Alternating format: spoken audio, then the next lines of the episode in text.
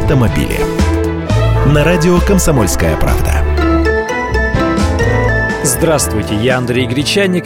Есть такая смешная категория «британские ученые». Но оказывается, британские страховщики ничуть не меньшие выдумщики. Накануне праздника Хэллоуин они представили концепцию автомобиля, мудреное название которого по радио называть не буду, но смысл таков – его собрали из наиболее часто ломающихся компонентов от самых ненадежных машин. Он настолько ненадежен, этот автомобиль, что на ремонт его ежемесячно пришлось бы тратить в среднем 38 тысяч рублей, если пересчитывать на наши деньги.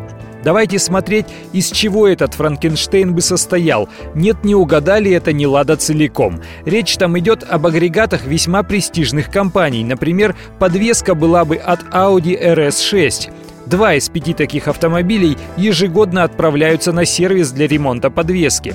А мотор от BMW M5. Каждый четвертый такой автомобиль ежегодно требует ремонта мотора.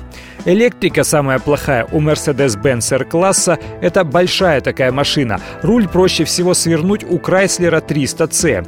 Коробку передач сломать на джипе Grand Cherokee, а кондиционер у Seat Alhambra. Заметили, что японцы в этом списке совсем не фигурируют. Первые места уже в американском рейтинге надежности заняли именно японские автомобили. Наибольшее количество отказов и поломок зафиксировано у Lexus. Следом идут Toyota, Mazda, Audi, Honda, Kia, Subaru, Porsche.